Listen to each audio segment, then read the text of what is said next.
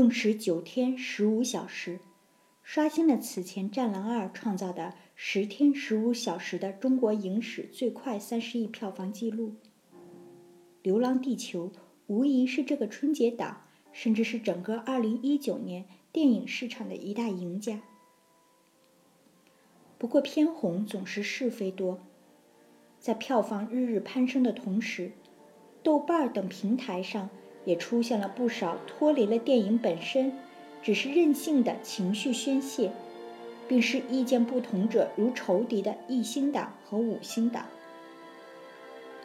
这或许源于这部电影被安上的诸多帽子，比如开创中国科幻电影元年、中国人带领拯救地球等等。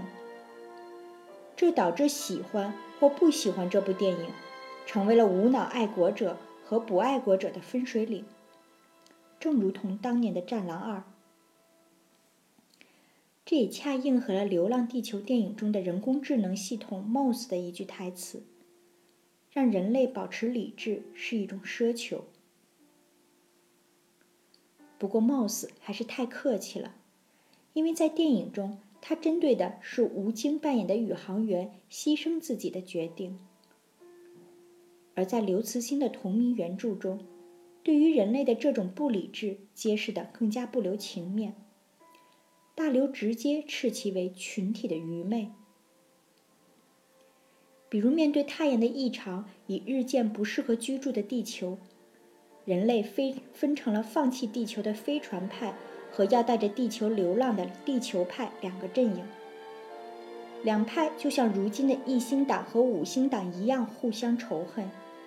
即使是孩童，也会说出将地球派都扔到海里去这样恶毒的话。尽管他要扔到海里的那些人里，包括彼时就在他身边的同学和老师。更讽刺的是结尾。地球成功逃离太阳系后，人们发现太阳表面并没有像政府所预测的那样发生变化。于是，关于这是一个政府要建立独裁帝国的谣言兴起，越来越多的革命军出现。最终，坚信自己没有错的五千名政府官员和科学家被人民处决。紧接着，太阳就爆炸了。临死前，被处决的最高长官留下了全书最悲凉的一句话：“未来，地球这个行星是我们永恒的墓碑。”是的，悲凉，这是原著和电影的本质区别。《流浪地球》这本最早于2000年发表在《科幻世界》杂志中的小说。不到一小时即能看完，却囊括了一个需要一万座行星发动机、四百年筹备、两千五百年航行、一百代人参与其中，在四点三光年外的新恒星上建立新家园的宏大故事。电影只延续了这个大框架，却剥离了书中悲凉的内核。相比原著。电影的基调是向上的，这从原著和电影都强调的“希望”这个词上即能看出。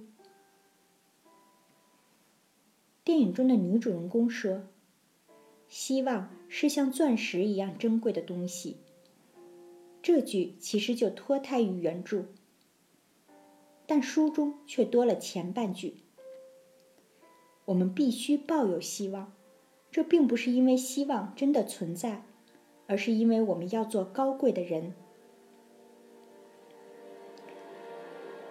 电影当然也涉及到了一些壮士断腕式的悲凉，只不过在豆瓣上一篇广为流传的评论中，他被斥责为价值观不正确。地球表面不能居住后，需要用抽签的方式让其中的一半人进入地下城，而吴京因为宇航员的特权。牺牲了重病的妻子，让儿子和岳父无需抽签，即获得了生存的权利。在我看来，这其实是最现实的一处改变。毕竟，在存亡关头，牺牲生命不过是一次数字统计，这其中就涉及取舍、博弈以及由此带来的权利义务置换。而在原著中，道德、伦理、常识，通通都要为生存减负，文明已被重新洗牌。结果是，学校教育重点都会放在理工科，不再关心哲学、美术、文学这些无用的东西。爱情消失了，两个人的结合只是为了摆脱独自越过茫茫冰原的孤独。婚姻也失去了它本应担负的责任，出轨或离婚成了最微不足道的一件小事。因为在不关生死的事情上，没必要倾注那么多的感情。正如很多批评所说，《流浪地球》电影仍体现了人类的自作聪明，最终还是陷入了自我感动的煽情中。如果保留了原著中的这些情节，面对随时而来的死亡和不确定性，人类无比渺小，甚至抛弃了作为人的那些骄傲与特权。这部科幻电影会深刻很多，或许也不会有一星党和五星党那些可笑的争论了。但，你真的想看到这么残忍的结局吗？